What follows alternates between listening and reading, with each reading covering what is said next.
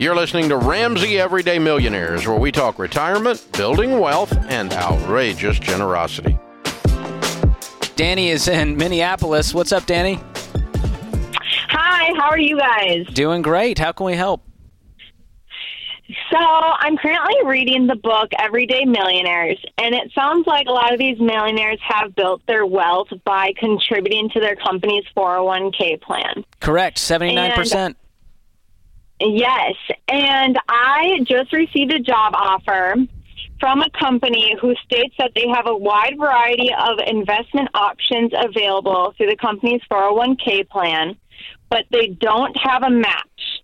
However, they have an ESOP, which is the company contribution of stock annually to my personal ESOP account. hmm And they state that this ESOP will uh, is more valuable over time the longer I'm with the company. So I'm just wondering what your thoughts are on having a company have an ESOP instead of a 401k match. If I should look into that more before accepting the job offer.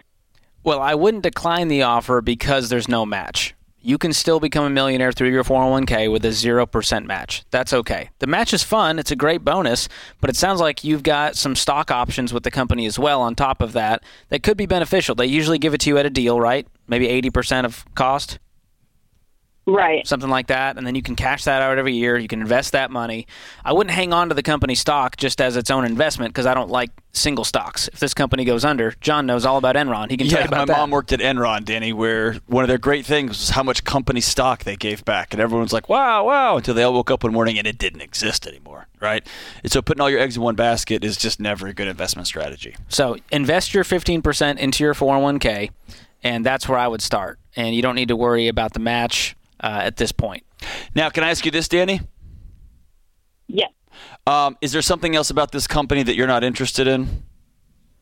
Um, I'm just trying to weigh the options. Um, There you go. So usually when we say like, oh, "What about this little thing?"